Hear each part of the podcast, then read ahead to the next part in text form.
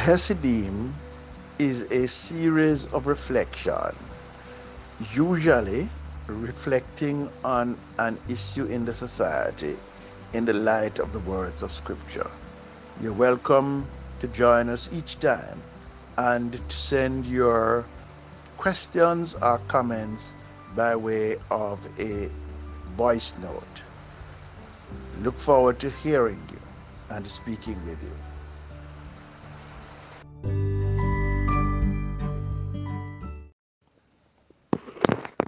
October is Mental Health Month, and I would like to speak to you today about mental toughness.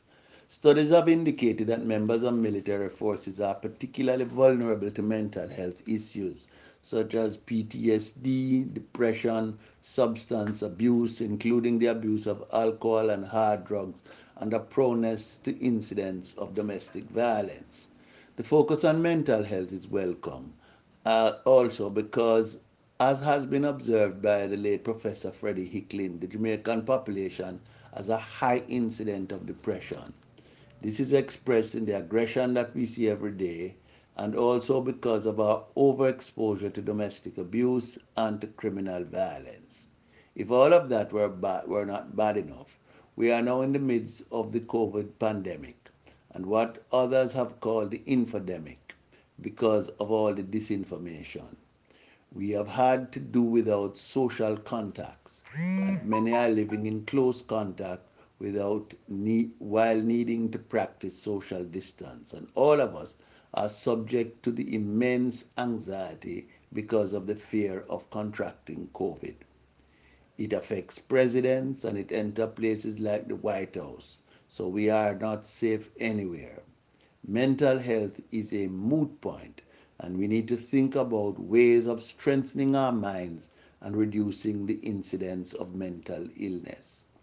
At the same time, we have come to recognize that there is no vaccine for mental illness. There is no instant cure. There are no pharmaceuticals or nutraceuticals that can prevent and hmm. cure it. To prevent and lessen the incidence of it, it is a matter of a lifetime and a matter of lifestyles.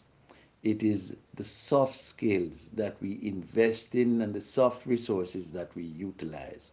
We have to build the muscularity of our mind and invest in strengthening the infrastructure of strong minds that is robust and resilient and that has developed perspectives, values, ethics, mores, and principles. It is, it is with this in mind that I have selected some words from the opening chapter of the book of Joshua. This is autobiographical, and Joshua is at the point of exposure to the challenges that he faced and the ways in which certain resources took him through with a calmness of mind and what we call a muscularity of mind. Of note is that in this chapter, Joshua is mourning the death of Moses, liberator and national leader and the one he had known as leader for his entire life. There was grief and there was trauma for Joshua. At the same time, Joshua is on the cusp of crossing the Jordan and leading Israel into Canaan, the promised land. To some, it is terra nullius, but it was very much occupied by the Palestinian people, the Hittites. Therefore, it was going to require a military expedition in order to take possession of this land. What is more, Joshua was leading a people who were discontented and mutinous. They murmured and complained. And it is never an easy thing to lead a murmuring and complaining host. They will drive you mad. This is the context in which these words are spoken to Joshua. I would like to suggest that they present three issues that we must confront if we are going to take the soft skills um, necessary to build what I'm calling the muscularity of mind. We have to settle ultimate issues. We need to settle who is God and who is not. The death of Moses, who bestrode life like a colossus, provided the clarification for Joshua. When Moses died, Joshua received the summons that life goes on, that God beckoned him to continue the journey and the mission of life to take God's people on their onward journey. He received the assurance that God would be with him and would grant him success. That is fundamental to life itself. Man is not alone in the universe. There is God. Before the hills in order stood, or earth received her frame, from everlasting thou art God, to endless age the same. There are those who want to take the place of God, but it is important to sort out the question of who God is and to live to please God and feel the sense of God's presence and God's direction in all of life. This is pivotal to what I'm calling the muscularity of mind that we need to face all of life and to find meaning. I insist that this is where to begin and this is how to build. Life requires something bigger than itself to which to be anchored, and that is God. There is not much that an army can do to help people find faith in God, but it must know that this is not all there is, and even people with guns need God. The power of military might and efficiency must not become gods. We must hold ourselves accountable to God.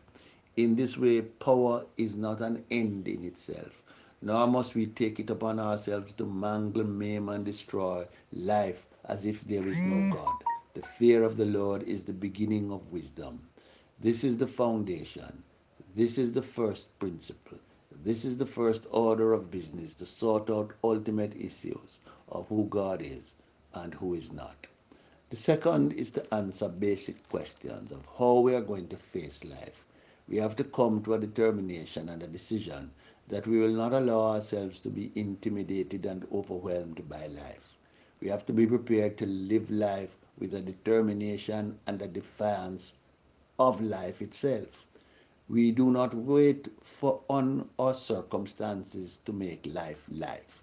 We bring to the table a certain orientation and a perspective. It is up to us and no one else. If you allow life to set the course, it will toss you hither and yon. We have to set our course and fix our mast. Here is here it is. Joshua is told, do not be afraid. Do not be discouraged. Be strong and very courageous. This is a decision. Fear is a decision. It is not merely spontaneous and determined by, outs- by forces outside of us. Everybody nowadays is a psychologist, blaming their family and their past and their circumstances. Man is not merely a product of his environment. There are things that are up to us, and we must find the toughness of mind to bring this determination and defiance to life itself. There is a New Testament story of the miracle of Jesus that is told in all four Gospels. It is about Jesus stilling the storm. This is the account of Jesus being asleep in the boat with his disciples, and they are at sea when a storm arose. Each gospel writer tells the story because the, sto- the storm is not merely an event but a mm. metaphor of life. In life, there are those spaces when everything is topsy turvy, in an upheaval, and we are ourselves not on a solid place, and our lives are at risk, and every moment is threatening a grave in the angry deep.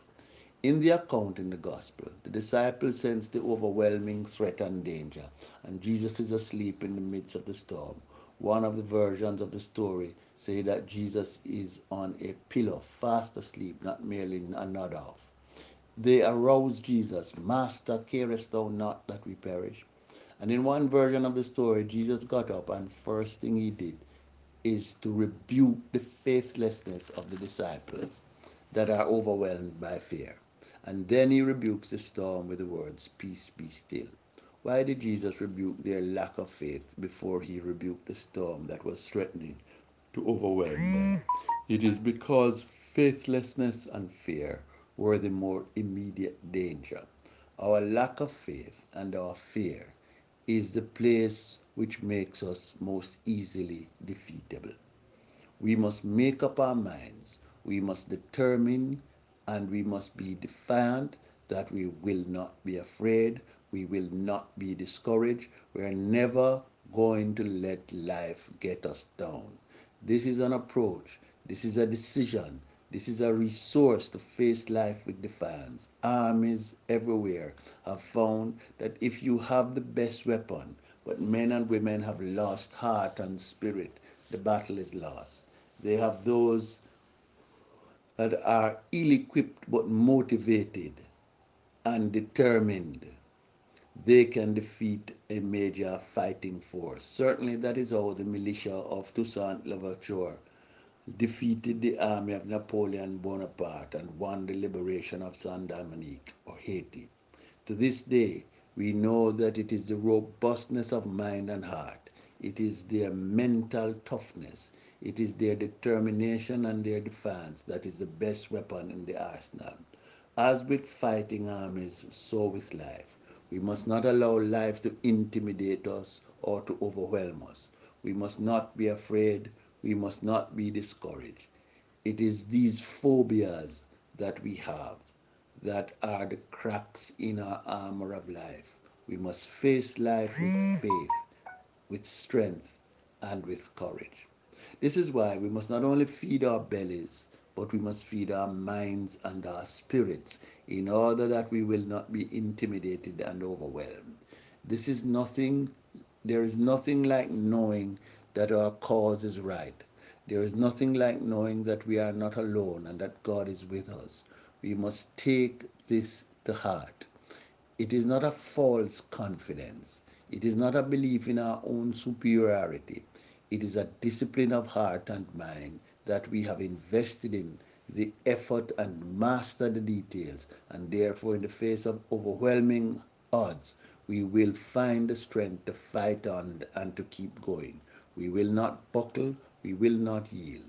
I have seen the lightning flash, I have heard the thunder roll, I have mm. felt sin breakers dashing, trying to conquer my soul. I have heard the voice of my Savior telling me still to fight on. He promised never to leave me, never to leave me alone. We must settle basic questions. We will not wait on the ideal circumstances or resources or even the company. We will not let life run roughshod over us. We will not be afraid. We will not be discouraged. We will be strong and very courageous. Thirdly, the muscularity of mind about which we speak requires us to know our purpose. We must have etched in our mind a source, a blueprint that is our writ and that frames our purpose. Be strong and very courageous. Be careful to obey all the law my servant Moses gave you. Do not turn from it to the right or to the left, that you may be successful wherever you go. Keep this book of the law always on your lips. Meditate on it day and night, so that you may be careful to do everything written in it. Then you will be prosperous and successful. Have I not commanded you, be strong and courageous? Do not be afraid. Do not be discouraged for the Lord your God will be with you wherever you go. We have been talking about muscularity of mind, a robustness and defiance and a determination. This is the key. It is what you feed your mind on. There is a lot of hype going around and stuff that people take in night and day. This is not worth the paper it is written on. The word of Scripture is thoughtful this has been distilled and stood the test of centuries and cultures and kingdoms and have come and gone, and these words have proven to be enduring. This law was the framework that gave birth to the Jewish people. They have mm. not followed it all the time, but whenever they have been renewed, these words have been pivotal to their renewing. They have been scattered and crushed to the ground, rendered stateless, but still they have risen and rebounded. It has turned them around and turned around their fortunes. I gave you these I give you these words, this sacred writ, as worthy of your life. It is a place to concentrate on, to meditate on, to cogitate in. Do not turn from it to your right or your left. Let it shape your values. Let them make you virtuous. Let them sink in your soul. Let them dwell richly in you, and they will give you purpose. They will give you your marching orders. When the foundations are shaken, it will say to you, to, the, to say, it will be said of you, those who trust in the Lord are as Mount Zion, unshakable, they stand forever. Here it says, you will make your way prosperous. You will gain good success. What is the success of which we speak? It is not money in the bank or investment portfolio. That is really trash. It is meaning and fulfillment. It is to make a mark on life. It is to have a family that makes you proud. It is to sleep well at night. It is to flourish and grow from strength to strength. It is to know that what you do will last and last, like a tree planted like the rivers of water that bring forth its fruit in its season. Its leaf shall not wither, and what it does shall prosper. Joshua conquered Canaan and laid the foundation for his nation. He was not afraid and not discouraged, but strong and courageous. Life asks nothing more of him and nothing more of us. I call it a muscularity of mind. Know God, know yourself, and know your purpose. Amen.